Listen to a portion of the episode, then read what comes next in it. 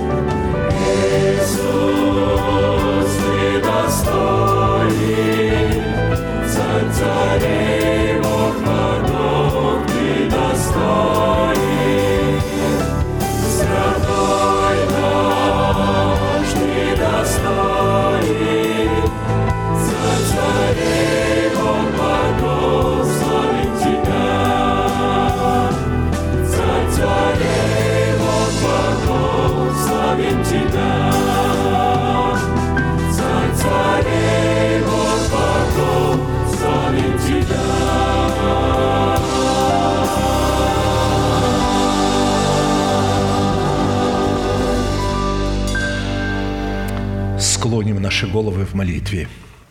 Дорогой Небесный Отец, во имя Иисуса Христа, мы благодарны имени Твоему Святому за вновь представленную привилегию быть на месте всем, которое очертила десница Твоя для поклонения святому имени Твоему. И ныне позволь наследию Твоему во имя крови завета подняться на вершины для нас недосягаемые и сокрушить всякое бремя и запинающий нас грех – да будут прокляты в этом служении, как и прежде, все дела дьявола, болезни, нищета, преждевременная смерть, демоническая зависимость, всевозможные страхи, депрессии, разрушение, косность, невежество – все это да отступит от шатров святого народа Твоего. И ныне встань, Господи, на место покоя Твоего Ты и ковчег могущества Твоего, и да облекутся святые Твои спасением Твоим, и да возрадуются пред лицом Твоим. Дай нам больше от Духа Твоего, пропитай нас Духом Твоим святым, позволь нам найти светлое лицо Твое. Я представляю это служение в Твои божественные руки. Веди его рукою превознесенную, великий Бог, Отец и Дух Святой. Аминь. Да благословит вас Господь, можете садиться.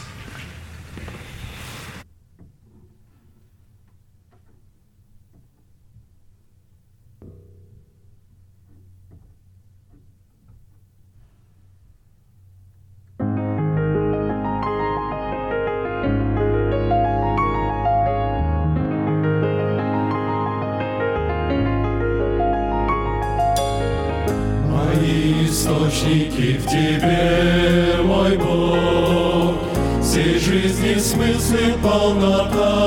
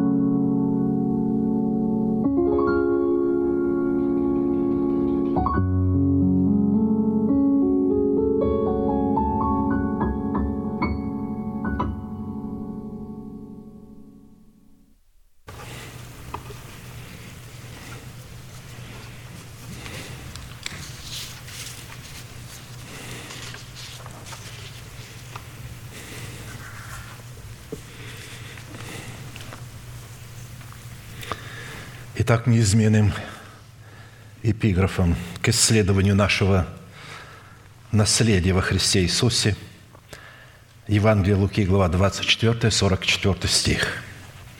«И сказал Иисус ученикам Своим, вот то, о чем я вам говорил еще бы с вами, что надлежит исполниться всему написанному о мне в законе Моисеевом и в пророках и псалмах». Итак, сказав эти слова, Иисус стал удаляться от них, и облако взяло его из вида их. Это были последние слова, которые Иисус сказал своим ученикам, что все, что должно было исполниться о мне, как о Сыне Человеческом, на земле, я совершил мое служение. И чтобы нам, как причастникам тела Христова, разделить со Христом – исполнение всего написанного о нем в Писании, мы продолжим наше исследование в направлении нашей соработы с истиною Слова Божия, сокрытого в нашем сердце, со Святым Духом, открывающим эту истину в сердце, в том, что необходимо предпринять со своей стороны, чтобы получить право на власть отложить прежний образ жизни, чтобы облечь свои тела в новый образ жизни – отложить прежний образ жизни ветхого человека и сливающего в обольстительных похотях, а обновиться духом ума вашего и облечься в нового человека, созданного по Богу в праведности и святости истины». Ефесянам 4, 22, 24. Эти слова апостол Павел адресовал верующим, тем, которые были крещены Святым Духом и заключили завет с Богом. Они, рожденные от Бога, и вот он им говорит, что им необходимо отложить прежний образ жизни ветхого человека. Это говорит о том, что родившись от Бога или от семени слова истины, возродилась только одна субстанция в нашей сущности – это наш дух. Он стал подобен Богу, сродни Богу, Он родился от Него. Наша душа и наше тело остались прежними. Наш характер остался с нами. Если Он хорошие, бывают характеры сами по себе у людей приятные, хорошие, но в основном а, люди вредные, эгоисты, то они такими и стали, вредными эгоистами. И вот теперь нужно изменить характер, потому что этот характер как хороший, так и плохой, не имеет значения, а это нужно его снять каким-то образом. Это призвание наше – Люди думают, что их призвание, когда они покаялись, немедленно бежать куда-то и кому-то проповедовать, кого-то призывать в церковь и так далее. Христос сказал, что для того, чтобы призывать людей, нужно быть светом. И когда вы будете светом, люди сами будут приходить. Иоанн Креститель не делал никаких попыток к евангелизации, однако буквально вся Иудея и вся окрестность Иорданская стекались к Нему. Почему? Да потому что в нем действовал Дух Божий. Если в нас будет действовать Дух Божий, нам не будет необходимости куда-то ехать. Разве только что кого-то Бог пошлет через апостола в церкви. То есть, таким образом, если человек не отложит прежний образ жизни ветхого человека – то есть не совлечет с себя ветхого человека, тогда он не сможет обновить духом своего ума свое мышление. И тогда, не обновив своего мышления, он не сможет облекать самого себя в нового человека. То есть и тогда это призвание будет невыполненным. Я не знаю, каким образом Бог будет спасать этих людей. Мне очень жаль, что все эти люди, которые не знают этого призвания. Если Бог их спасает, то как головню из огня, как разбойника на кресте. Им всем приходится заново каяться, заново что-то делать, чтобы получить спасение. Получив спасение, они тут же его теряют и начинают его зарабатывать путем каких-то добрых дел. Вместо того, чтобы, получив оправдание в этом спасении даром по благодати Божией, просто творить правду – который состоит лишь только в том, чтобы почитать себя мертвыми для греха, живыми же для Бога, и называть несуществующую державу нетления в своем теле как существующую. Очень просто. Все очень просто. И не надо потом говорить, вы должны, вы должны, вы должны. Да, никто никому ничего не должен. Что это значит «мы должны»? Людям не объясняют, что они должны. Им говорят, вы должны быть вот такими, но не, не объясняют, что это такое, как быть такими. Итак, для выполнения этой повелевающей заповеди, как мы прочитали, задействованы три судьбоносных, повелевающих и основополагающих требования – это отложить, обновиться и облечься – наше призвание – от выполнения этих трех судьбоносных, повелевающих и основополагающих требований будет зависеть, обратим ли мы себя в сосуды милосердия или же в сосуды гнева. Человеку дается выбор после спасения, чтобы он обратил себя либо в сосуд милосердия, либо в сосуд гнева. Путем того, что он поймет и начнет совлекать в себя ветхого человека, потому что Дух Святой будет говорить – Через проповедь говорится, каким образом совлекать себя ветхого человека, что необходимо для этого предпринять и каким образом обновить свое мышление. Потому что часто мысли человека бродят где угодно, но только не в собрании, где он находится. Итак, состоится совершение нашего спасения, которое дано нам в формате семени – обуславливающее залог нашего оправдания в дарованном нам спасении. Потому что спасение нам дается в семени, оно же не в плоде дается. Семя это надо взрастить. А люди думают, что они уже имеют спасение. Ты имеешь семя, его надо взрастить. Ты имеешь залог. Залог на недвижимость не говорит о том, что недвижимость – твоя собственность. Ты только залог заплатил за нее.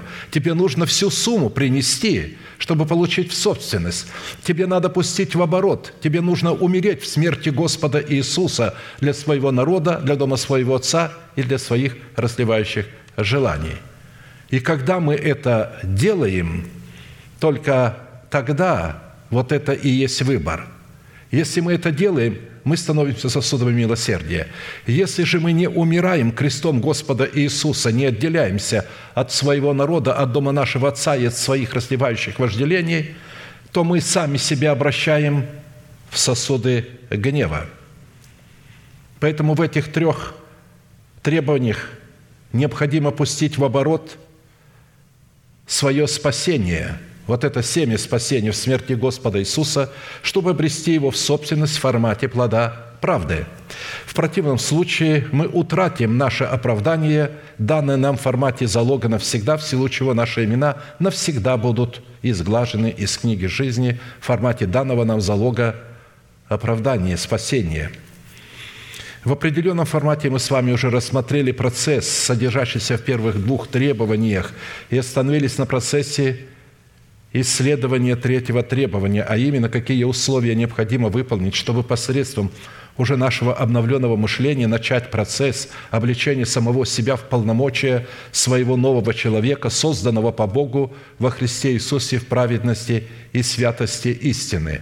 То есть начать исповедовать истину, сокрытую в сердце. И когда мы исповедуем истину, сокрытую в сердце, то вот эти слова начинают облекать нас – воскресения Христова. В связи с этим мы с вами остановились на иносказании 17-го псалма Давида, в котором Святой Дух с присущей только Ему мудростью и властью раскрывает требования, на основании которых мы призваны соработать молитвой веры с именем Бога Эль-Илион или же Всевышний, потому что Давид в этой песне называет Бога именем Эль-Илион, что на русском языке означает Всевышний. И состоит это условие в том, чтобы в обстоятельствах нашей тесноты, при совлечении ветхого человека с делами его, когда мы будем буквально умирать для своего характера, для своего эгоизма – для своей зависти, для своего контроля. Именно тогда мы могли бы возвать к Всевышнему как к своему Богу и исповедать веру своего сердца в то, кем является для нас Бог во Христе Иисусе, что сделал для нас Бог во Христе Иисусе, кем мы приходимся Богу по фактору нашего рождения, происхождения во Христе Иисусе – Мы начинаем, когда молиться, говорим «Отче наш», сущий на небесах. То есть мы называем Его нашим Отцом. Он сделался нашим Отцом во Христе Иисусе по фактору нашего рождения. И что нам необходимо предпринять со своей стороны, чтобы наследовать все то, что сделал для нас Бог во Христе Иисусе и положил на счет каждого из нас. Итак, имеющееся иносказание является одним из самых сильных и объемных образов, показывающих соработу нашего обновленного мышления, который мы получили после того, когда мы восстали из смерти и облеклись в воскресение Христова. И это мышление представлено в образе царя Давида с именем Бога Всевышний – в жестоком противостоянии с нашим плотским умом в образе царя Саула и с царствующим грехом в лице нашего ветхого человека с делами его. Итак, три царя, живущие в нашем теле, ведут жестокую, непримиримую войну за обладание нашим телом. Полем битвы является наше сердце. И какому царю мы отдадим предпочтение, тот царь и будет обладать нашим телом – Давид отдал предпочтение своему новому человеку, потому что он воспел эту песню тогда, когда Бог избавил его от всех врагов и от руки Саула, вот этого плотского мышления, которое является Богом для человека. Человек поклоняется своему интеллекту. Он говорит, я так понимаю, я с этим согласен, я с этим не согласен, у меня для этого есть своя голова – Люди даже не знают, что им голова дана для того, чтобы они могли вот в этом физическом мире как-то жить и что-то понимать, что-то понимать. Ведь наша голова даже в этом физическом мире сегодня называет одну, а завтра другое. При этом мы же на самом деле не своей головой работаем. Мы думаем, что мы своей головой работаем. На нас действует пропаганда, СМИ, школа, культура, улица, родители – и мы говорим, я так понимаю, но на самом деле это не так. Нам кто-то это вложил, а мы потом уже говорим, что мы так понимаем. Но нам дано сердце, чтобы понимать Бога, Его Слово. Головой не поймешь. Голова не позволит, чтобы поклоняться иному Богу. Она себя считает Богом и сама себе поклоняется. Итак, по своему характеру молитвенная песня Давида содержит в себе три части, в которых представлен один из эталонов характера нашей правовой молитвы, присущей нам как царям, священникам и пророкам. Если человек не облегся в достоинство царя, священника и пророка, а это возможно только после того, когда он умрет в смерти Господа Иисуса Христа для своего народа, дома своего отца и расливающих желаний, то а, это слово не для него – он не может быть царем и священником Богу, он не может быть пророком, слышать голос Божий внутри себя, и чтобы Бог слышал его голос. Человеку кажется, если он помолился, Бог его услышал. Часто человек помолился и получил удовлетворение. Но это не означает, что Бог услышал человека, если он получил удовлетворение. Иногда мы молимся, а внутри продолжает бушевать буря – но Бог услышал нас. А буря продолжает выть и завывать. Нельзя по своим эмоциям определять, Бог меня услышал, и мне стало хорошо. Когда мы молимся, иногда буря такая разовьется, такая война, потому что наша молитва может спровоцировать легионы нечистых духов. Вот это царство тьмы организованное. Когда Даниил начал молиться то организованное царство тьмы пришло в бешенство, и ответ Бога задержался в пути. И когда, наконец, архангел Гавриил пробился к нему и говорит ему, в начале моления твоего вышло слово. Как только ты начал молиться, Бог немедленно ответил. Я должен был принести тебе этот ответ. Но царь, царство персидское, стал против меня. И я две недели с ним боролся, пока Бог не послал Михаила, архангела. И я оставил его там, чтобы он продолжал вести войну, а я пришел к тебе. вы видите, что наша молитва может сделать? Она может поднять весь ад, потому что мы нашей молитвой начнем брать такие обетования, которые надлежат нам, но еще не находятся в наших руках. Часто те обетования, которые Бог нам клятвенно обещал, находятся в руках нашего врага. И нам нужно пойти войною и забрать. И когда мы вдруг начали это делать, а мы долго этого не делали, мы думали, мы спасены, мы зарабатываем праведные делами свое спасение, и вдруг, когда осознали, что ничего не заработаешь, все уже сделано Христом, а иначе зачем он умирал, если ты можешь заработать спасение праведными делами? Итак, первая часть определяет состояние сердца Давида как воина молитвы в этой песне – что является основанием для правового статуса его молитвы, присущей царям, священникам и пророкам. Вторая часть раскрывает содержание правовой молитвы, присущей царям, священникам и пророкам, который дает Богу основание избавить нас в образе Давида от руки всех наших врагов, потому что мы рассматриваем своего нового человека в лице Давида, плотской ум мы рассматриваем в лице Саула, и царствующий грех – это мы рассматриваем в лице царя Агага, нечестивого царя, и других царей, которые находились на территории хананской земли. Третья часть в эпическом жанре описывает саму молитвенную битву, которая находится за гранью нашего постижения разумом нашим. И в определенном формате мы уже рассмотрели первую часть, остановились на рассматривании второй части, которая раскрывает содержание правовой молитвы в восьми именах Бога Всевышнего. То есть это говорит о том, что когда Давид использует в своей молитве восемь имен, это значит, он использует взаимоотношения с Богом на основании завета. То, что Бог сокрыл в завете, он берет это и использует. Когда он приводит десять имен, то тогда он использует святость, закон. Когда он приводит семь, он приводит полноту – Поэтому мы должны обращать внимание, сколько имен он приводит. Познание и исповедание полномочий, содержащихся в сердце Давида в восьми именах Бога, позволили Давиду возлюбить и призвать достопоклоняемого Господа, чтобы спастись от своих врагов.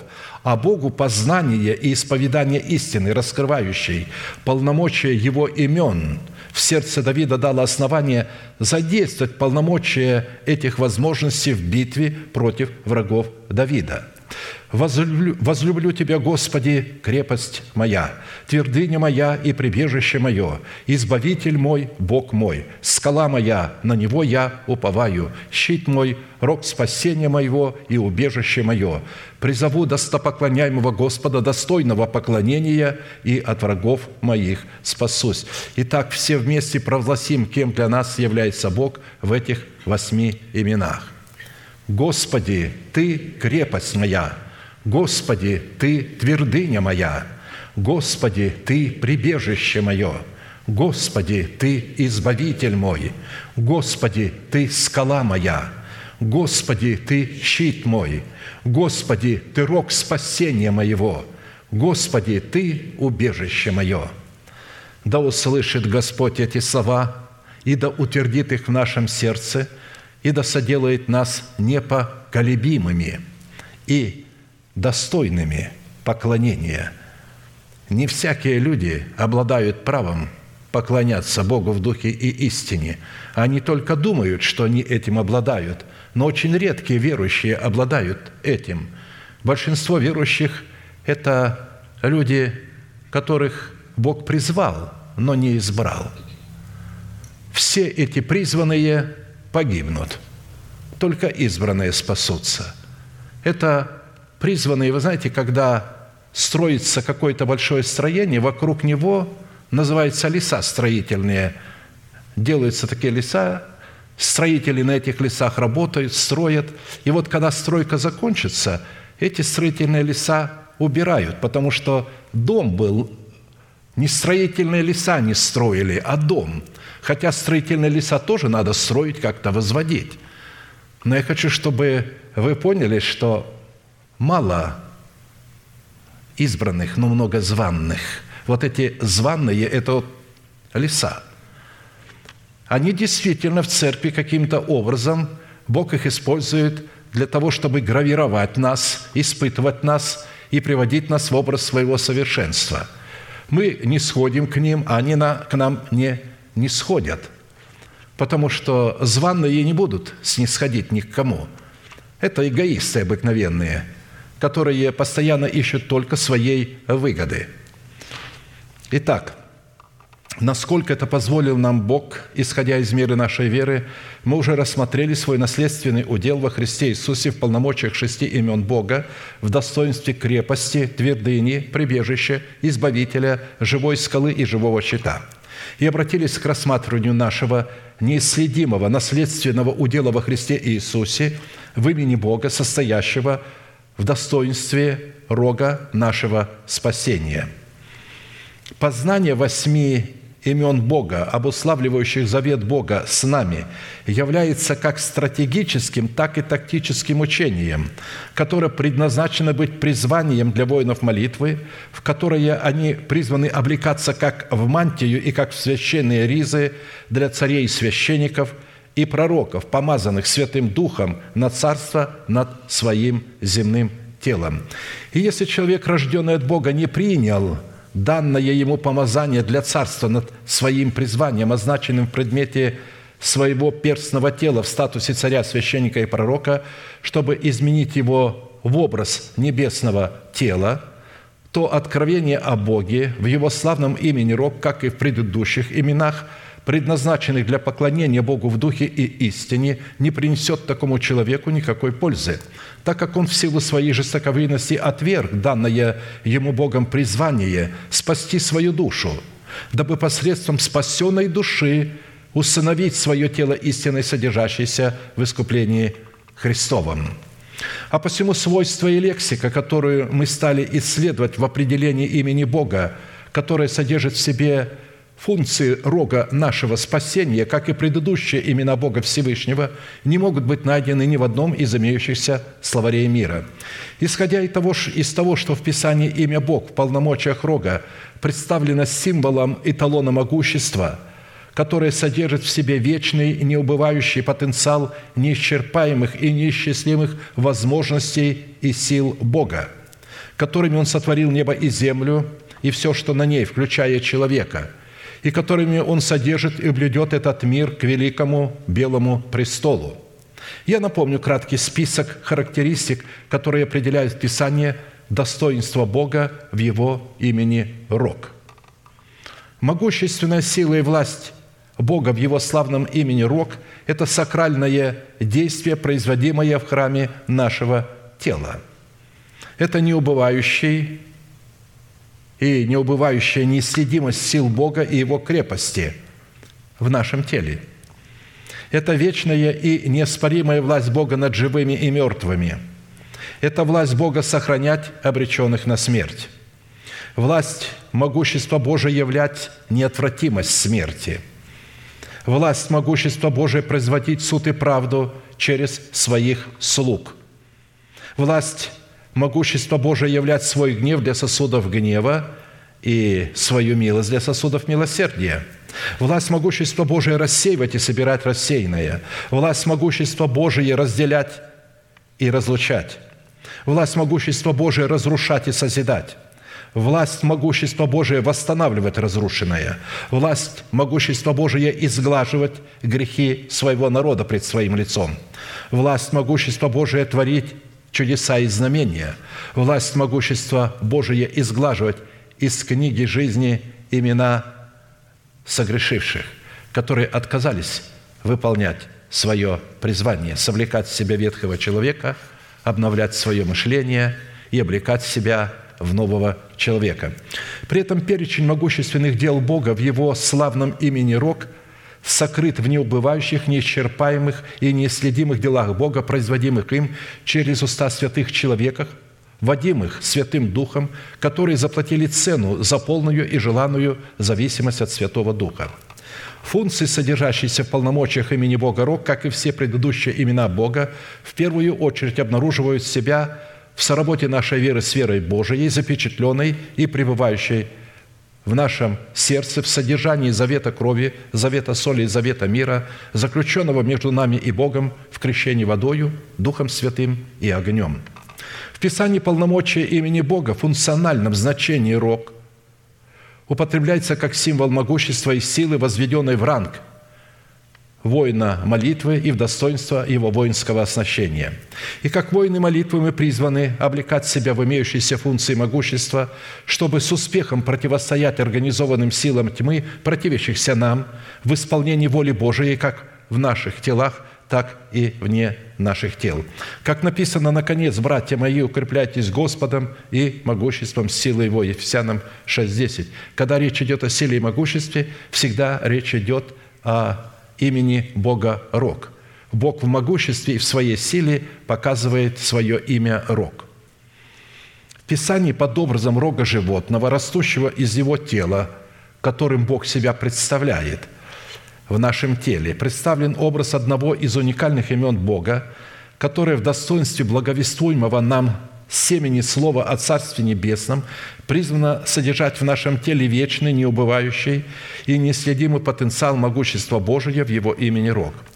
В силу этого нам необходимо было рассмотреть, при каких обстоятельствах и при исполнении каких условий мы призваны соработать своей верой с именем Бога Рог, чтобы разрушить в своем теле державу смерти и на ее месте воздвигнуть державу жизни вечной – обуславливающей Царство Небесное в нашем теле.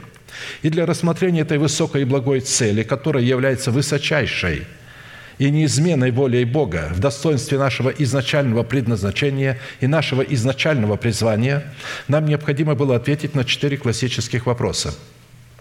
В каких делах, знамениях, образах представлены характеристики и свойства, которыми в Писании наделяются достоинства Бога в функциональном значении Его имени Рог – Какие функции в наших взаимоотношениях с Богом призваны исполнять свойства, содержащиеся в имени Бога Рог? Какие условия необходимо выполнить, чтобы дать Богу основание явить себя в совершении нашего спасения в функции имени Рог? И по каким признакам следует испытывать самого себя на предмет того, что Бог пребывает в нашем сердце, функции своего имени Рог, и что мы обличены в достоинство Его имени Рог – в определенном формате, исходя из меры нашей веры, мы в восьми определениях уже рассмотрели первый вопрос и остановились на рассматривании вопроса второго.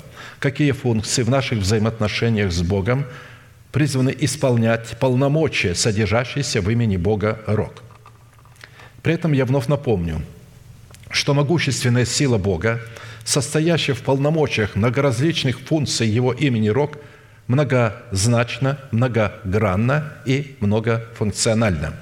По той причине, что функции могущественных сил Бога в Его имени Рог призваны представлять себя в храме нашего тела в могущественном действии истины, состоящей в разрушительной и созидательной силы крови креста Христова.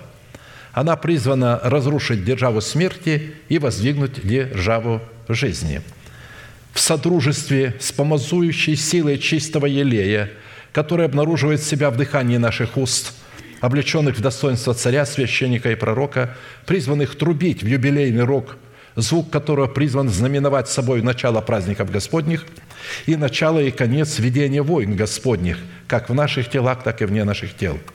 Мы остановились на рассматривании первой функции в назначении могущественной силы Бога в нашем сердце в достоинстве имени Бога Рог – которое призвано очищать нас от наследственного греха посредством возложения крови креста Христова на рога медного жертвенника, в которые мы призваны устроить себя, чтобы посвятить себя Господу в достоинство священников.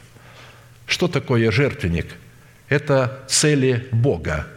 Когда у нас есть правильные цели Бога и средства для достижения к этим целям – это говорит о том, что у нас есть жертвенник, мы устроили себя в этот жертвенник.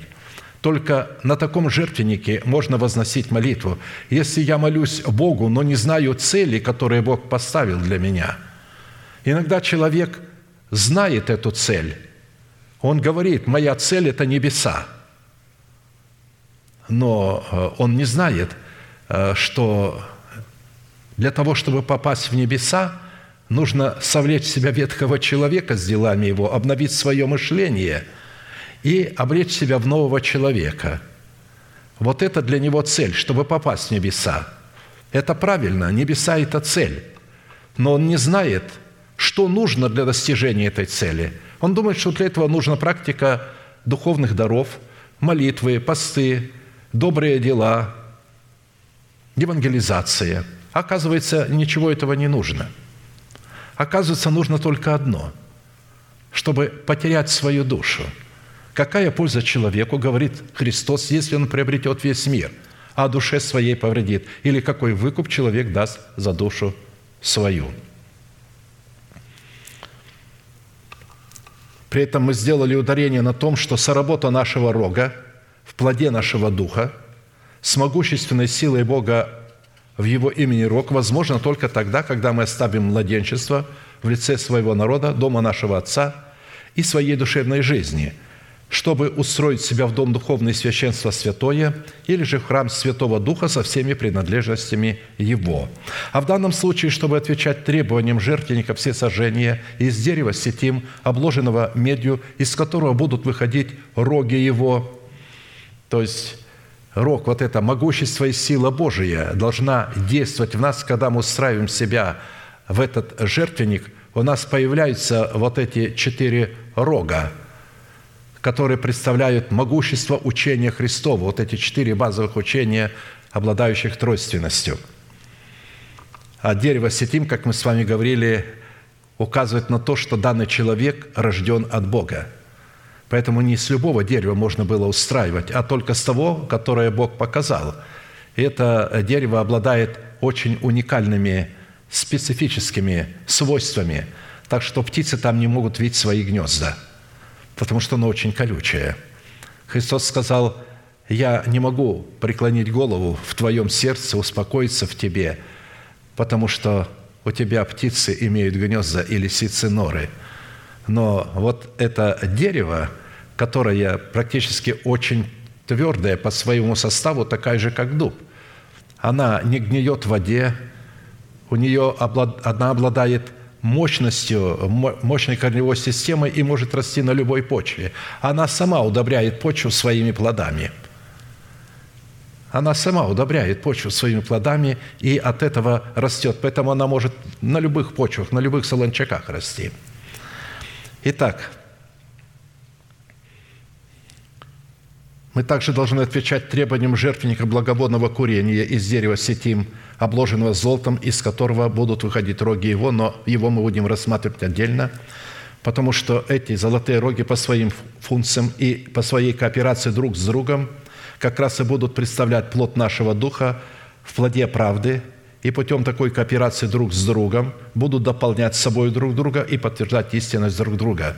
Потому что кровь, возложенная на медная, на четыре рога медного жертвенника, потом вносилась в святилище, кропилась этой кровью семь раз перед завесой святилища и возлагалась на рога золотого жертвенника.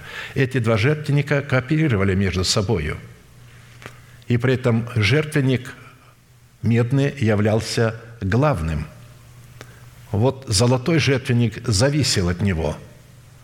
Он также зависел от золотого жертвенника, потому что его э, действие будет неполным, если он не будет кооперировать с золотым жертвенником.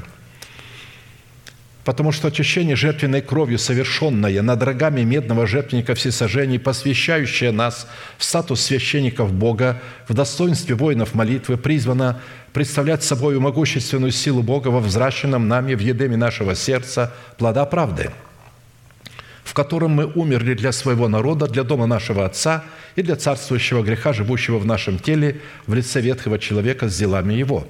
В то время как функция возложения жертвенной крови на рога золотого жертвенника будет свидетельствовать пред Богом, что мы живем уже для умершего за нас и воскресшего. И таким образом утверждать свое искупление от суетной жизни, переданной нам от отцов – что более подробно, как раз я говорил, мы будем рассматривать функции четырех рогов золотого жертвенника, так как функции этих двух жертвенников, в которые мы призваны устроить себя, не работают друг без друга.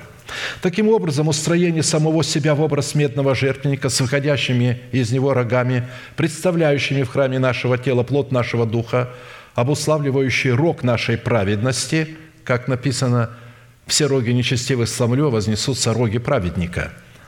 Именно эти роги возносятся откуда? Они растут, они выходят из жертвенника медного и из жертвенника золотого – они дают нам способность сработать с могущественной силой Бога в значении Его имени Рог.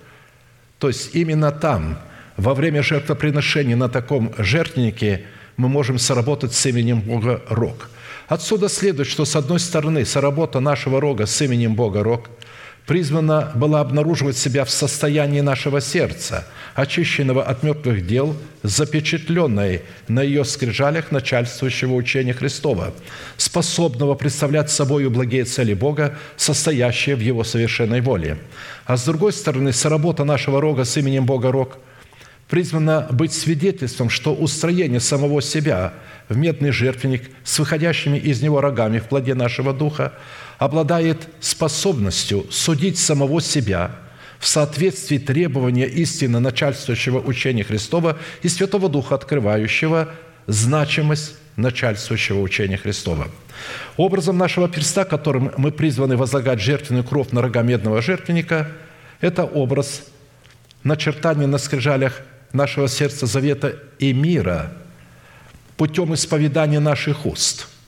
Это исповедание уст – там это образ перстом, но этим перстом, возлагающий кровь на рога жертвенника, является исповедание веры нашего сердца в том, чем для нас является истина, содержащаяся в крови завета. Что давало нам юридическое основание представлять в служении своего ходатайства приношение Богу Фимиама в могущественной силе Его имени Рога в устроении самого себя в золотой жертвенник – Ибо от востока солнца до запада велико будет имя Мое между народами, и на всяком месте будут приносить фимиам имени Моему, чистую жертву. Велико будет имя Мое между народами, говорит Господь Саваоф. И вы узнаете, что я дал эту заповедь для сохранения завета Моего с Левием, говорит Господь Саваоф. Завет мой с ним был завет жизни и мира, и я дал его ему для страха, и он боялся меня и благоговел пред именем моим. Закон истины был в устах его, и неправда не обреталась на языке его. В мире и правде он ходил со мною, и многих отвратил от греха. Ибо уста священника должны хранить ведение, и закона ищут от уст его, потому что он вестник Господа Саваофа. Малахи 1, 11, 2, 4, 7. Три составляющие в назначении жертвенной крови, возложенной на рога медного жертвенника, уже были предметом нашего исследования. Я напомню их. Во-первых, жертвенная кровь, возложенная нашим перстом на рога медного жертвенника при посвящении самих себя в священнике Богу, призвана была служить заветом мира между нами и Богом. Во-вторых, жертвенная кровь возложенная перстом на рога медного жертвенника при посвящении себя в священнике Богу, призвана была участвовать в соработе нашего креста с истиной креста Христова. В-третьих, жертвенная кровь, возложенная нашим перстом на рога медного жертвенника при посвящении себя в священнике Богу, призвана была открывать нам свободный вход во святилище к рогам золотого жертвенника курения, чтобы служить доказательством посвящения самих себя в священнике Богу. В-четвертых, жертвенная кровь, возложенная нашим перстом на рога медного жертвенника при посвящении самих себя в священнике Богу, призвана была служить ценой, дающей нам способности права водиться Святым Духом, чтобы привести нас к усыновлению нашего тела искуплением Христовым, как написано, «Ибо все, водимые Духом Божиим, суть сыны Божии, потому что вы не приняли духа рабства, чтобы опять жить в страхе, но приняли духа усыновления, которым взываем Ава Отче». Дух усыновления нужен для усыновления тела, он не нужен для усыновления души и усыновления духа. Писание прямо говорит, для того, чтобы усыновить наши тела, которым мы взываем Ава Отче, то есть «Мой Отец». Сей самый Дух свидетельствует Духу нашему, в оригинале «Сей самый Дух свидетельствует с Духом нашим, что мы дети Божии». Мы должны знать, что мы дети Божии по факту нашего рождения. И тогда, когда мы это знаем и начинаем благодарить Бога, тогда Дух Святой подключается и вместе с нами свидетельствует перед Богом, потому что если наша молитва не во Святом Духе, и Дух Святой не участвует, то наша молитва до потолка будет только, и, и никуда дальше не пойдет. Она может удовлетворить наши религиозные чувства, но к Богу она не придет, как мы с вами говорили. К Богу приходит такая молитва, которая может поднимать ад – на войну и производить великие войны на земле. То, что вы сейчас видите, э, эти войны на земле увеличиваются. Не закончилась одна война в Эмени, там началась в Украине, скоро начнется в Китае. И так далее, и так далее. Весь мир будет объят войной, войнами. И все это для того, что Бог приготовляет геополитический плацдарм – для воцарения человека греха. Но он не может открыться, пока мы здесь. Пока мы не будем взяты отсюда, он не сможет открыться, у него нет власти открыться.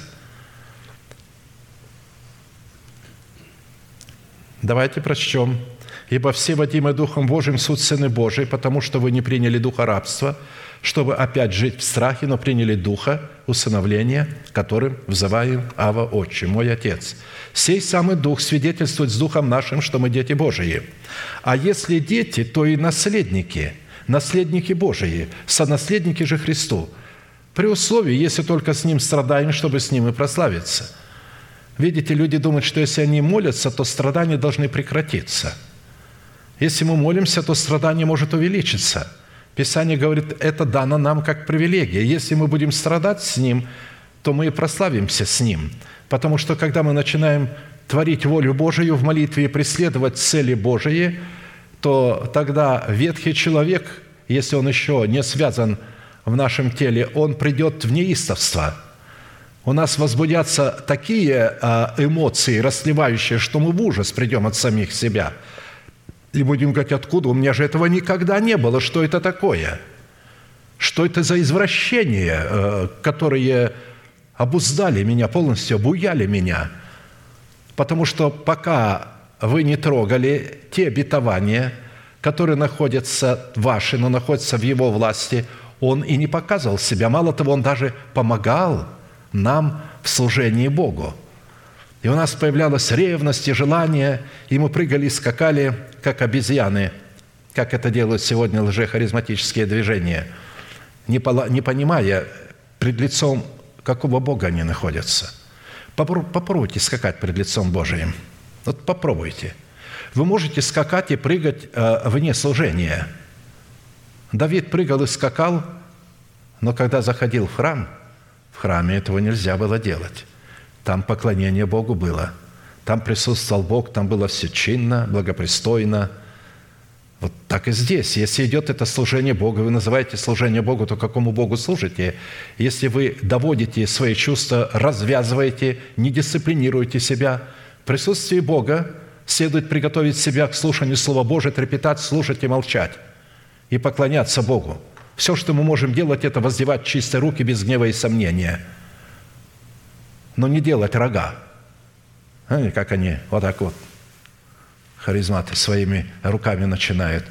Я говорю, что этот брат ты показываешь? У нас иногда приезжали такие, вот мы начинаем петь, и вдруг смотрим какой-то один или два приезжие эти гости, а, как будто бы правда куда-то полетели, куда-то стали проваливаться. Я ты же понимаешь, что это, что это за знак? Это один из сатанинских знаков который говорит, Викторе, победа. Победа над Христом. Что ты здесь делаешь? Поэтому Писание дальше говорит, «Ибо думаю, что нынешние временные страдания ничего не стоят в сравнении с той славою, которая откроется в нас. Ибо тварь, то есть творение Божие, здесь речь идет об ангелах Божьих – с надеждою ожидает откровения сынов Божиих. Потому что твари, то есть ангелы Божии, покорились суете не добровольно, но по воле покорившего ее. То есть они покорились суете, они покорились служить. Они обязаны, будучи духовными существами, служат тлению. Нам служат. Поэтому написано, они ожидают откровений сынов Божьих, которые состоят в том, когда они облекутся в воскресение, и в теле будет воздвигнута держава нетления, чтобы они уже могли служить не тлению, а уже нетленному человеку. Поэтому в надежде, что и сама тварь освобождена будет от рабства тлению в свободу славы детей Божиих. Ибо знаем, что вся тварь в совокупности нает и мучится до ныне. И не только она, но и мы сами стенаем вместе с ангелами, имея начаток Духа. И мы в себе стенаем, ожидая усыновления, искупления тела нашего, ибо мы спасены в надежде». То есть на самом деле это спасение еще не пришло. Надежда указывает на будущее, спасение.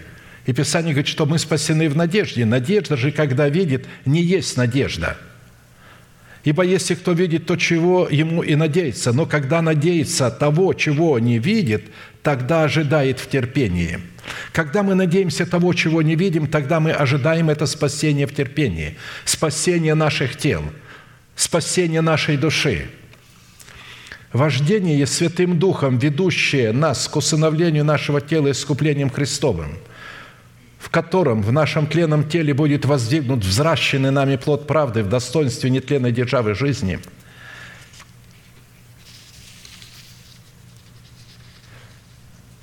то это называется вождение Святым Духом. А если вождение не ведет нас к усыновлению нашего тела искуплением Христовым, то такое вождение является либо своими похотями – либо своим непросвещенным умом, либо нечистым духом. Вот есть разный род вождения. Но люди считают, что они водятся Духом Божиим, но в то же время Дух Святой не водит их, они не водятся Святым Духом, потому что Дух Святой тогда будет вести нас к усыновлению, когда мы будем знать, а в чем состоит это усыновление – если мы этого не знаем, Дух Святой не ведет. Он должен вести нас, мы должны знать. Он приходит на истину, которая уже есть в нашем сердце. А если этой истины нет, туда Святой Дух и не придет. Это говорит о том, что мы еще не возросли в меру полного возраста Христова. А посему следует учитывать, что вождение Святым Духом возможно только в границах познанной нами истины, сокрытой в нашем сердце в формате начальствующего учения Христова, через слушание благовествуемого слова человеком, который облечен полномочиями отцовства Бога и его помощников, исполняющими роль поливающих. Нам уже достаточно хорошо известно, что цель, состоящая в усыновлении нашего тела искуплением Христовым, это исполнение обетования, которое относится к преддверию нашей надежды – Суть этого обетования состоит в том, что в плоде нашего духа явить себя в имени Мафусала.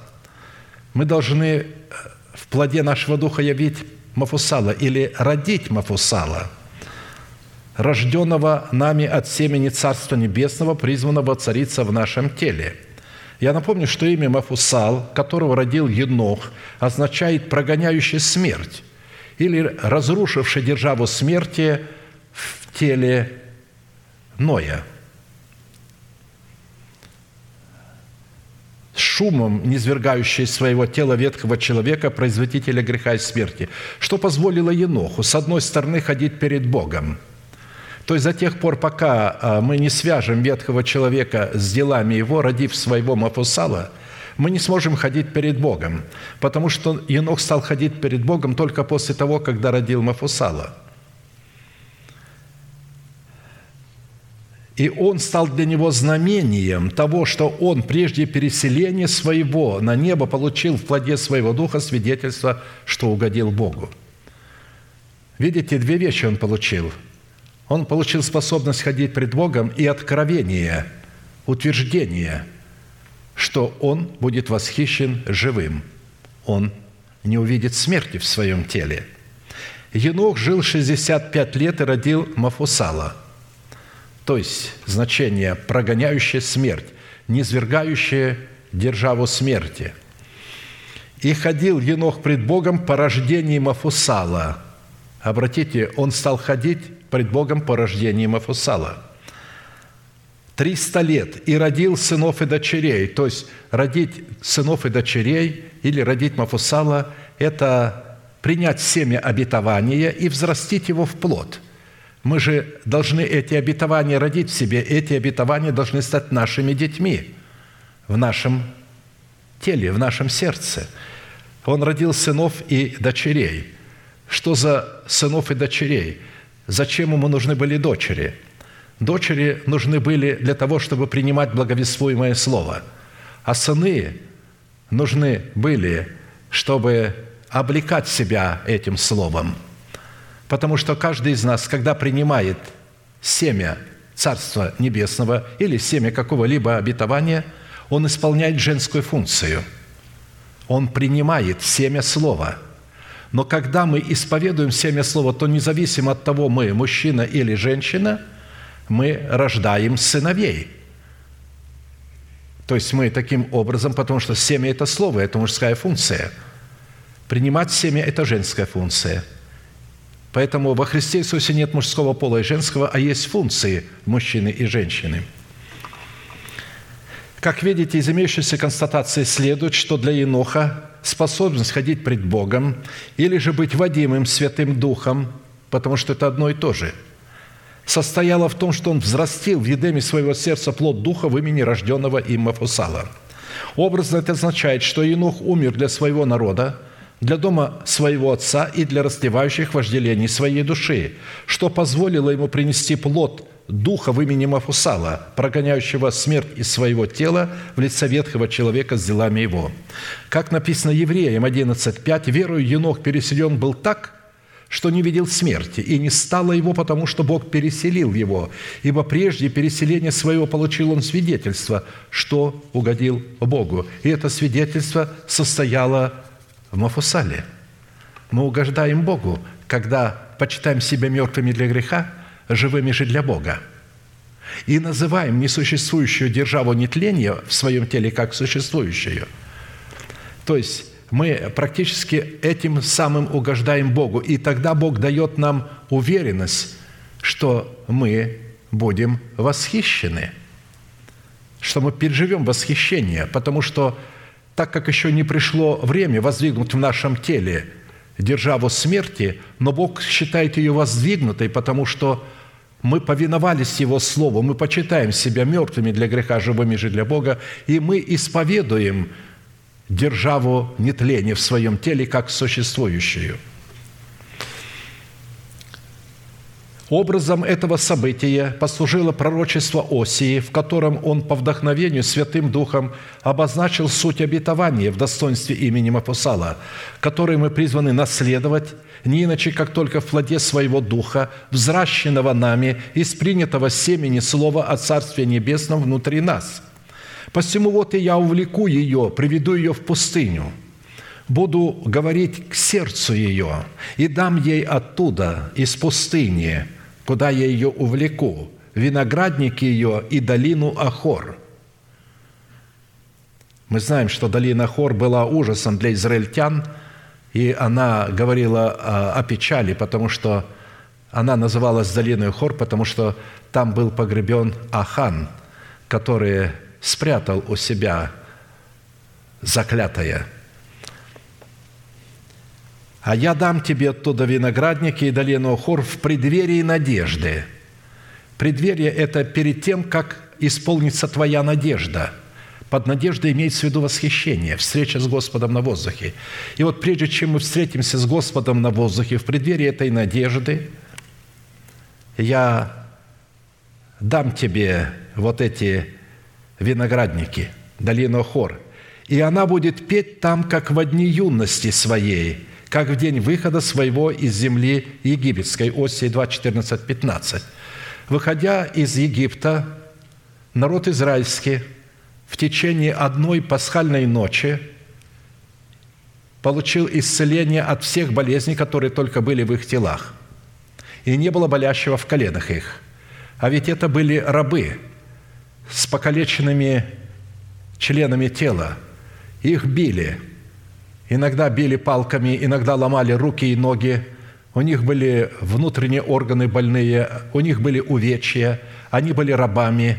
и они были бедными, жалкими, нищими. Они вышли богатыми, обобрали весь Египет. Не было болящего в коленах их. То есть Бог исцелил их.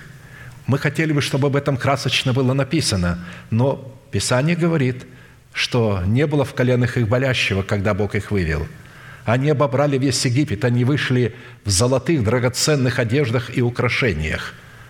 И вышли свободными, уже не будучи рабами, под великою могущественной рукою Бога, который повел их в пустыню на поклонение. «Отпусти народ мой в пустыню для служения мне».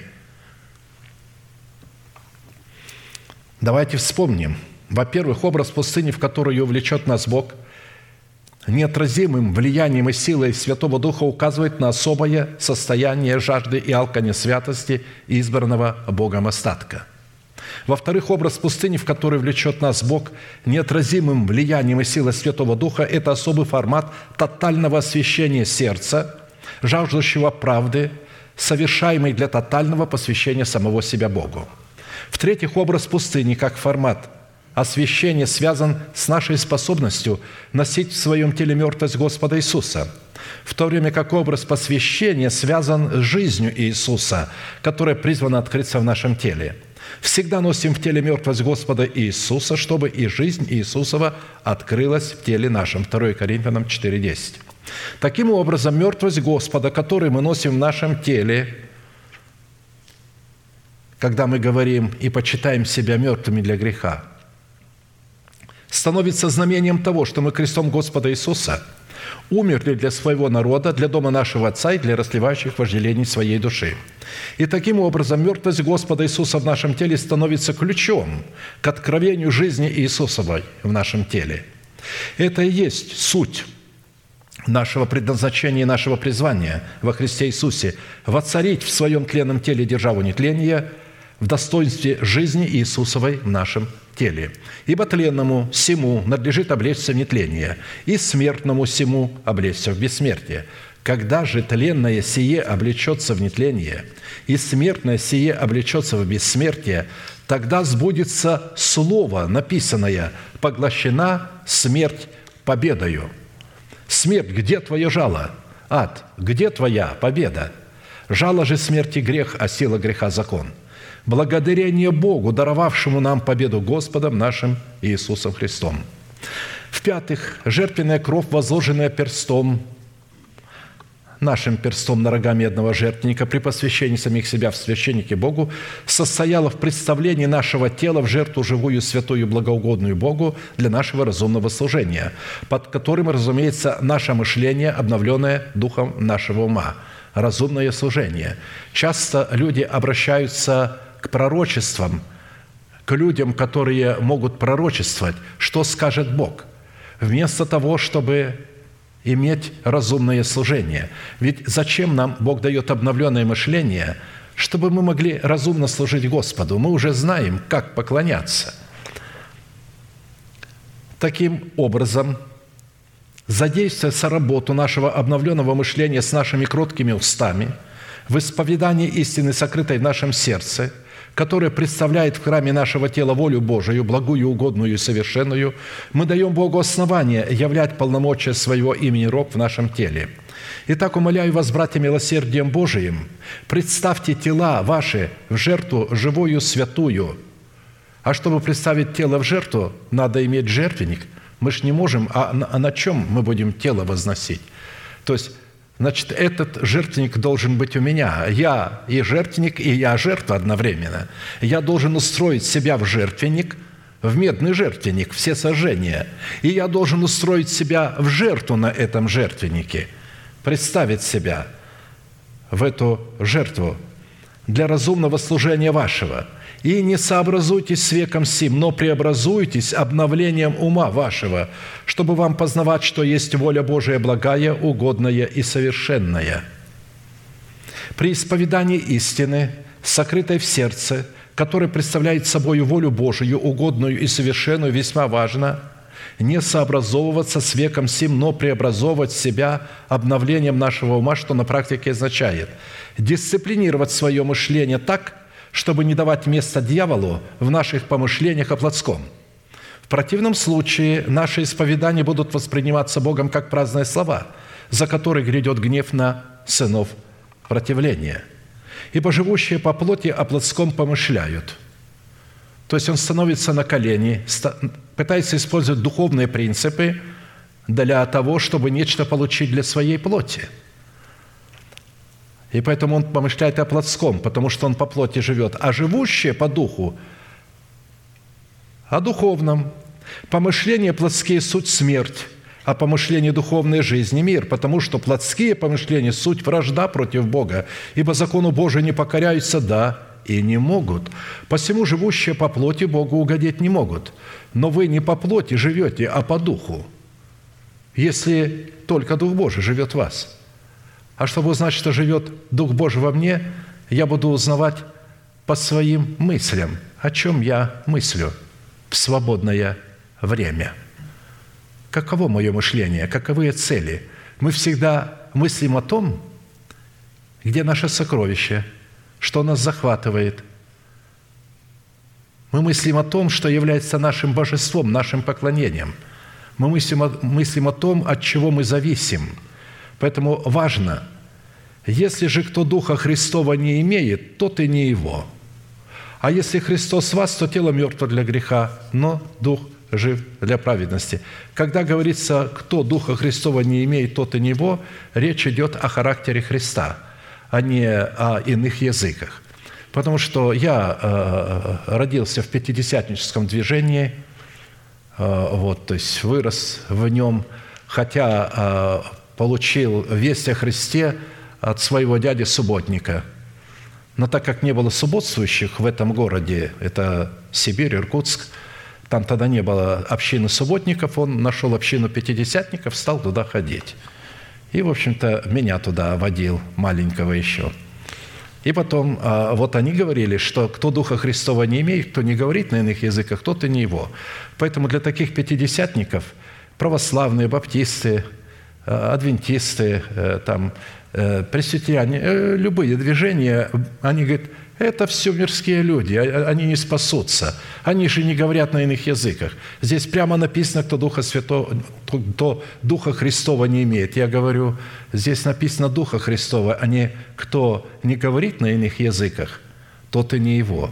Потому что апостол Павел говорил к людям, которые говорили на иных языках – вот, вы не имеете недостатка ни в каком даровании, но вы плотские, и я не мог говорить, братья, с вами как с духовными.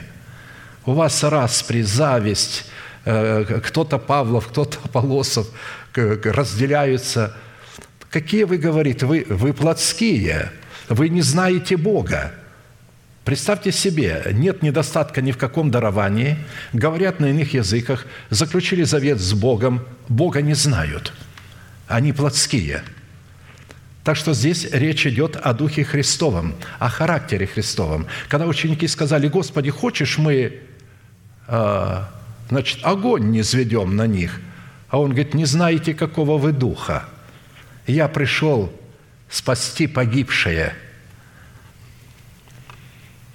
А если Христос вас, то тело мертво для греха, но дух жив для праведности. Таким образом, люди, живущие по духу, это люди, которые взрастили из семени оправдания плод правды, которые являются их рогом во Христе Иисусе, превознесенным над рогами врагов, живущих как в их телах, так и вне их тел, посредством которого они в четырех рогах медного жертвенника обладают способностью судить свои помышления и намерения настолько, чтобы они отвечали требованиям воли Божией, благой, угодной и совершенной – Помышления духовные призваны обслуживать интересы нашего нового человека, сокрытого во Христе Иисусе, и дисциплинировать свои слова и поступки, чтобы они отвечали требованиям нашего обновленного мышления. И таким образом вести за собою свою эмоциональную сферу в направлении совершенной воли Божией, исцелять свою эмоциональную сферу. Наша эмоциональная сфера очень ранимая. И чтобы ее ранить, многого не надо – один косой взгляд, неправильное слово воспринятое. Вы сказали правильно, вас восприняли неправильно, и вы уже ранили человека, не полагая, что вы его ранили, вы не хотели его ранить. Иногда, пытаясь привести мир между двумя людьми, который ранил другого, тот не видит, что он ранил, потому что он не преследовал этой цели, а тот понял это как оскорбление. Я ему говорю, ты можешь попросить у него прощения и сказать, извини, я не хотел тебя обидеть. То есть на самом деле ты был прав, но ты обидел человека этими словами. Ты можешь попросить прощения и сказать, я не хотел тебя обидеть? Могу. И когда я призываю того человека и говорю, он хочет тебе нечто сказать, и он просит прощения, говорит, извини, я не хотел тебя обидеть. И а, а, у того замыкаются уста, потому что он враждовал против него, а теперь тот попросил у него прощения. Он не ожидал, что тот попросит прощения – то есть а, мы должны понимать вот эти вещи. Наша эмоциональная сфера очень ранимая, пока мы ее не облечем в праведность. Когда мы облечем ее в праведность, тогда ни одна стрела палящая не попадет туда, потому что у нас будет щит веры, и бесполезно будет туда. А до тех пор, пока мы не облеклись в нового человека, она просто открытая для всех атак, для всех слов, которые она слышит в свой адрес –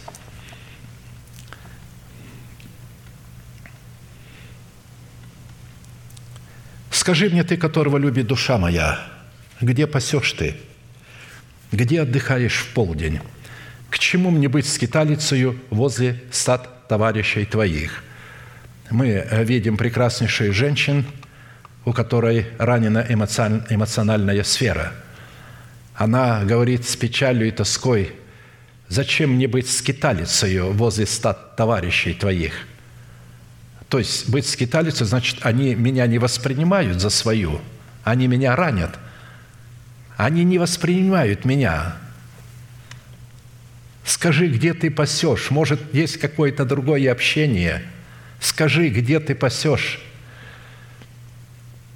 Он отвечает, если ты не знаешь этого прекраснейшей женщин, то иди себе по следам овец и паси козлят твоих подле шатров пастушеских. Песня песня 167. Дело в том, что а, она не шла по следам овец. Она а, посла своих овец, то есть рядом вот с этими товарищами. К чему мне быть скиталицей возле стад товарищей твоих? А ей надо было идти по следам овец, посмотреть, как ведут себя овцы. Вы знаете, что овцы не обижаются – что овца лишена в себе обиды. Я не говорю о баранах. Потому что баран, он, э, у него нет обиды, у него просто задиристый дух, он просто будет бодаться ради того, чтобы бодаться. Вот, как написано, избегайте вот этих состязаний глупых и невежественных.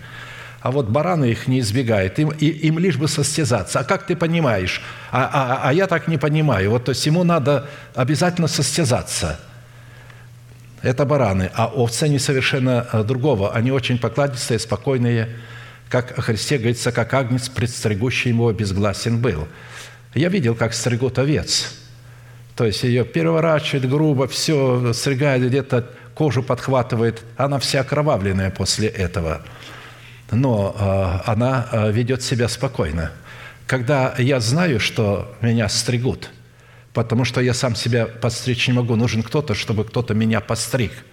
А это необходимо, потому что шерсть, которая растет из овцы, это прообраз греха. Все, что исходит из нашего тела, это прообраз греха. И вот для того, чтобы очистить нас образно, вот это идет стрижка. А стрижет именно посланник Бога, когда он говорит слово, и это слово обличает – то овца принимает это обличение с удовольствием, даже если где-то и кровоточит – потому что она в смирении. Смиренный человек, он не имеет обиды. Если человек обижается, это говорит, он еще не возрос в смирении, у него нет еще такого зрелого плода смирения. Он есть где-то в зачатке, он развивается, он вот-вот уже начнет, как а, а, а, зареть та вишня или тот помидор уже начнет краснеть, но он еще зеленый. А пока вот этот плод еще зеленый, это говорит о том, что наше смирение еще Э, не, такой, не такое сильное и не может нас защищать э, от этих слов, от этих обид, и мы будем ранены. Но, говорит, иди по следам овец и паси козлят твоих, то есть свое мышление подле шатров пастушеских. Исходи не от того, как ты понимаешь, а от того, как ты слышишь, от пастуха, которого я поставил – Образ пути, по которому следуют овцы за своим пастухом, это образ цены, заплаченной за возможность входить сквозь тесные врата. Потому что овцы, они идут за ним сквозь тесные врата. Овцы – это жена добродетельная, и вот эти овцы составляют образ добродетельной жены. И они же являются тесными вратами – потому что это тесные врата, через которые человек входит в присутствие Божие, входит в небеса. Это не преддверие, как поет, вот церковь есть него преддверие. Церковь – это дверь, ведущая в небеса. Поэтому таких церквей мало, поэтому их сложно найти и сложно войти туда. Почему сложно? Потому что мы, когда входим в любую церковь, мы входим уже со своим багажом, со своими понятиями – а у нас так не проповедовали, а мы так не понимаем. А почему у вас так, а почему у вас это? То есть для того, чтобы войти в эту церковь, нужно все оставить. Буквально все. Весь свой груз, все твои знания сбрось, и тогда ты можешь войти сквозь тесные врата. Многие поищут и не возмогут. Почему не возмогут? А потому что у них баул за плечами слишком большой, религиозный. Опыт религиозный, знания много – а образ шатров пастушеских, подле которых следует пасти своих козлят, это плод смирения, явленный в кротости нашего сердца, способный дисциплинировать и ставить свое мышление в добровольную зависимость от мышления человека, которого послал Бог – чтобы его уста представляли уста Бога в собрании святых, которая обладает достоинством доброй жены и таким образом является узкими вратами, ведущими в жизнь вечную или путем, по которому следуют овцы за человеком, которого послал Бог. Некто сказал ему, «Господи, неужели мало спасающихся?» Он же сказал им, «Подвязайтесь, усилия предпринимайте, войти сквозь тесные врата, ибо, сказываю вам, многие поищут и не возмогут. Когда хозяин дома встанет и затворит двери, тогда вы, стоя вне, станете, станете стучать в двери и говорить, «Господи, Господи, отвори нам!» Но он скажет в ответ, «Не знаю вас, откуда вы». Тогда станете говорить, «Мы ели и пили пред Тобою, и на улицах наших учил Ты». Но он скажет – Говорю вам, не знаю вас, откуда вы. Отойдите от меня, все делатели неправды». Вы знаете, э, всемирный потоп, когда произошел, ведь люди никогда не видели дождя. Дождь не орошал тогда землю, роса орошала землю. Не было дождя никогда. Люди не понимали даже, что такое дождь. Понятия дождя не было. И вот когда Ной построил ковчег спасения, вот этот дом удивительный – и Бог сказал, войди. Когда он вошел, Бог закрыл за ним дверь. И вдруг подул ветер, и полил, полился дождь. Да такой сильный, такой ливень, просто, а, а, как, как говорят, хляби небесные творились. Там небесные окна отворились. Такого никогда в жизни не было. Плюс раскрылись источники бездны внутри. Вода стала из-под земли выходить. И тогда люди побежали к Ною. Он же проповедовал им – что конец придет скоро, вот. А они не верили ему, смеялись над ним. И давай стучать в эту дверь. Отвори. Ну, мы погибаем, все, сейчас захлебнемся, отвори. Но ответа не было. Образно Христос сказал, «Я не знаю вас, откуда вы. Когда пойдет мой бич, гнев, который будет топить вас, тогда поздно будет кричать когда я сяду на великом белом престоле и буду судить вас, а вы скажете, а мы ели пред тобою, на улицах наших учил. Он скажет, у меня не было улиц. О каких улицах вы говорите? У меня есть город Иерусалим, добродетельная жена, а там только одна улица.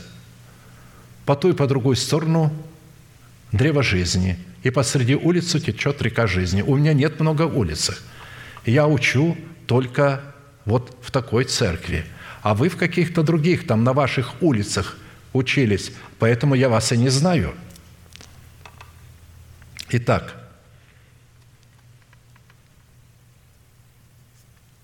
исходя еще раз, из того, что под тесными вратами, ведущими в жизнь, следует рассматривать свою причастность к телу Христову в лице такого собрания, которое обладает достоинством доброй жены, так как обладает статусом тесных врат, которые выражают себя в достоинстве медного жертвенника, из которого выходят роги его, потому что жертвенник говорит о том, что вы знаете волю Божию, вы осветились. Однако, чтобы обнаружить и войти сквозь тесные врата, необходимо обладать способностью смотреть на невидимые цели так, чтобы, подобно Богу, называть несуществующее как существующее. Ведь Бог не живет во времени, и поэтому Он называет вещи сразу. А мы живем во времени, а эти вещи совершатся позже. Но Бог их видит сразу. Для Него прошлое, настоящее, будущее – это как сегодня. У Него нету прошлого, у него нету будущего, у него есть настоящее. Когда Бог говорит языком своим, Он называет тогда несуществующие вещи как существующие.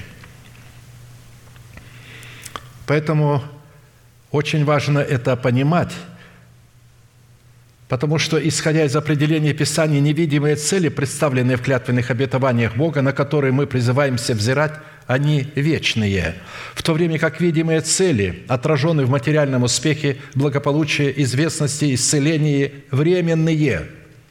Когда мы, будучи детьми Божьими, обращаем наше внимание на видимые цели, они преобразовывают нас из поклонников Бога в идолопоклонников и впоследствии произведут жатву в вечном бесславии, позоре и тлении. Потому что принцип взирания на невидимые цели – представлены в клятвенных обетованиях Бога. Это действие одного из самых могущественных и уникальных способов посева и взращивания в доброй почве своего сердца семени Царства Небесного плод Духа. Только тогда, когда мы взираем на невидимое, исповедуем это невидимое, только тогда вот таким путем взращивается плод Духа. Те объекты, на которые мы смотрим с вожделением – сеются в почву нашего сердца и производят плод, который трансформирует наше естество в природу объекта, на который мы взираем, или же о котором мы помышляем, что практически одно и то же.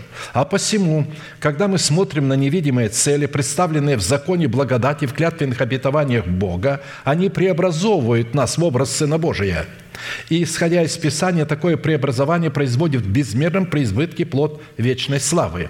Ибо кратковременное легкое страдание наше производит в безмерном преизбытке вечную славу, когда мы смотрим не на видимое, но на невидимое, ибо видимое временно, а невидимое вечно.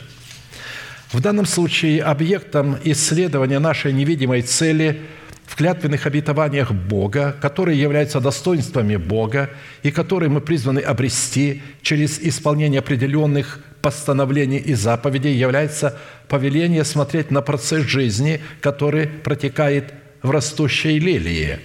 Никто не может служить двум господам, ибо или одного будет ненавидеть, а другого любить, или одному станет усердствовать, а о другом не родить. Не можете служить Богу и мамоне, то есть тленному богатству или материальным ценностям. Посему говорю вам, не заботьтесь для души вашей, что вам есть, и что пить, не для тела вашего, во что одеться. Душа не больше ли пищи, и тело одежды. Посмотрите на полевые лилии, как они растут, не трудятся, не придут, но говорю вам, что и Соломон во всей славе своей не одевался так, как всякая из них. Если же траву, которое сегодня есть, а завтра будет брошено в печь, Бог так одевает. Кольми паче вас маловеры. Итак, не заботьтесь и не говорите, что нам есть, или что пить, или во что одеться, потому что всего этого ищут язычники. И потому что Отец ваш Небесный знает, что вы имеете нужду во всем этом. Ищите же прежде всего Царство Божие и правда Его. То есть ищите Царство Божие в праведности, в правде Его. И это все приложится вам. Я дам это все бесплатным приложением. Я не могу вам этого дать, потому что вы этого вы ищете не то, что должны искать. Как только вы начнете искать Царство Небесное, вы даже не заметите, как я дам бесплатное приложение, материальное благо, которое не надо искать и за которое не надо платить цену. Цену надо платить за Царство. В связи с этим я напомню, рост лилии – в повиновении нашей веры, вере Божией, в словах посланного Богом человека – это проявление жизни, в то время как увядание и прекращение ее роста – это проявление смерти. Однако мы призваны смотреть не на то, как увядает лилия, а на то, как она растет, то есть на воскресение жизни, протекающей в лилии, которая стала для нее возможным благодаря смерти семени, в котором была посеяна лилия. Мы должны в лилии рассматривать самих себя. Всегда носим в теле мертвость Господа Иисуса. Мы сеем себя в мертвости Господа, чтобы жизнь Иисусова открылась в теле нашем. Ибо мы живые непрестанно предаемся на смерть ради Иисуса, чтобы и жизнь Иисусова открылась в смертной плоти нашей. Видите, Павел прямо говорит о том, что жизнь Иисусова должна открыться не а, в сердце, в сердце она есть. Когда мы родились, там уже есть жизнь вечная – Наш дух уже обладает вечной жизнью, но он говорит здесь в смертной плоти нашей, чтобы жизнь Иисусова открылась.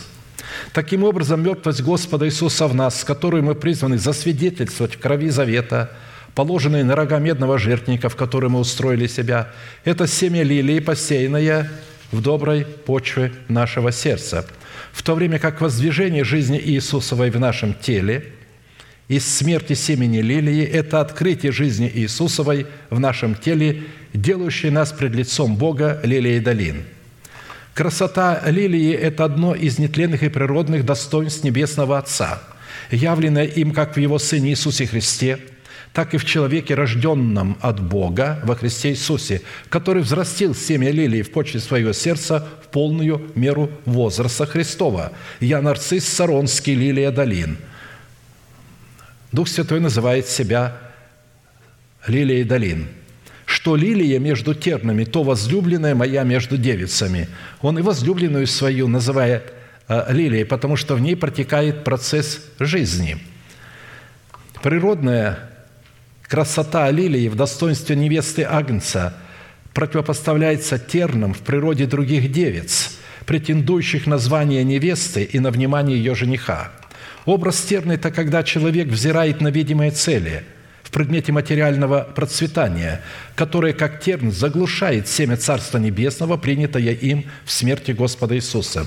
Именно поэтому прочие девицы, претендующие на статус невесты и на внимание к себе возлюбленного, уподоблены тернам, потому что видимая цель, которую они сделали объектом своего взирания, является материальное процветание – Наличие же лилии как результата взирания на невидимые цели в достоинствах Небесного Отца – это плод жизни в предмете Царства Небесного, который ранее был принят в добрую почву сердца в формате семени в смерти Господа Иисуса.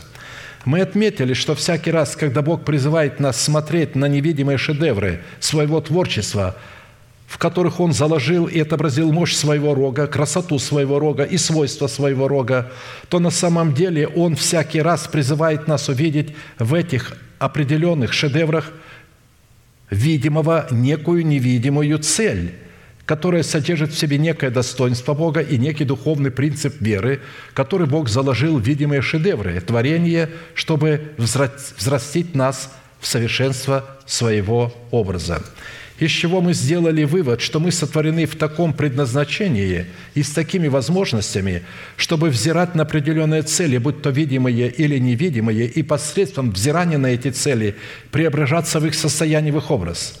При этом суть возможностей наших состоит в том, мы так созданы, что мы не способны одновременно смотреть на враждующие друг с другом и на противостоящие друг другу цели в предмете видимого и тленного и в предмете невидимого и вечного. А посему, прежде чем смотреть на одну из враждующих друг с другом целей, нам необходимо будет сделать выбор либо в пользу видимого и тленного, либо в пользу невидимого и нетленного. Невидимые цели в предмете богатства нетленного представляют интересы жизни вечной в Боге и с Богом, которые призваны и готовы открыться к последнему времени, ко времени жатвы – в то время как видимые цели в предмете богатства тленного представляют интересы вечной смерти в сатане и с сатаной, который выдает себя за Бога и является противником Бога и тех людей, которые смотрят на невидимые цели в Боге. Смотреть на невидимые цели означает не глядываться назад или, познав пути правды, не возвращаться назад – Аминь. Скроним наши колено, ко мне, возможно, наши головы, и будем молиться и благодарить Бога за то слово, которое мы могли иметь сегодня.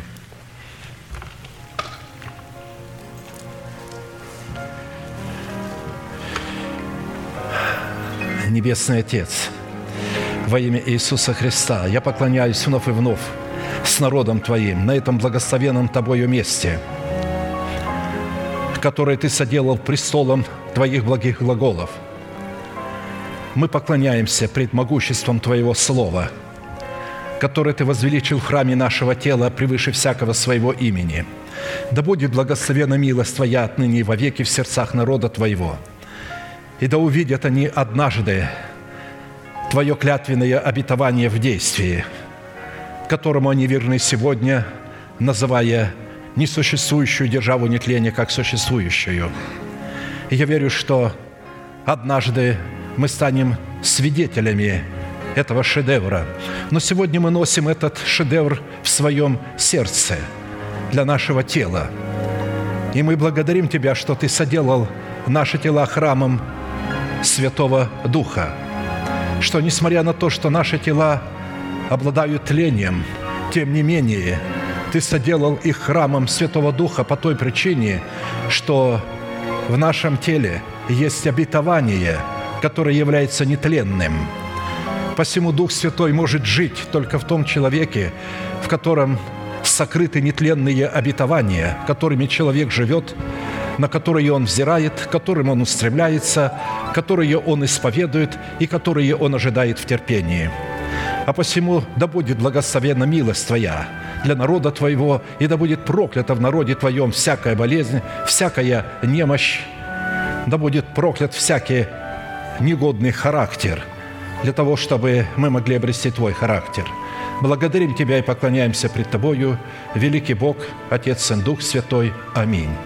Отче наш, сущий на небесах, да святится имя Твое, да приидет Царствие Твое, да будет воля Твоя и на земле, как и на небе. Хлеб наш насущный подавай нам на каждый день, и прости нам долги наши, как и мы прощаем должникам нашим. И не введи нас во искушение, но избавь нас от лукавого, ибо Твое есть царство, и сила, и слава во веки. Аминь. И это пройдет. Говорите спокойно.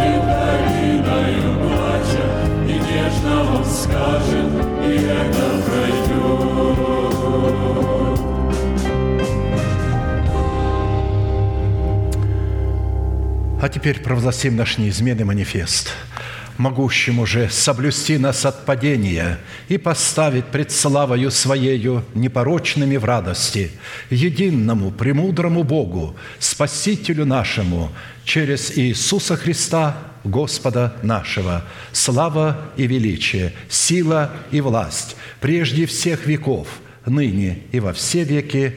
Аминь.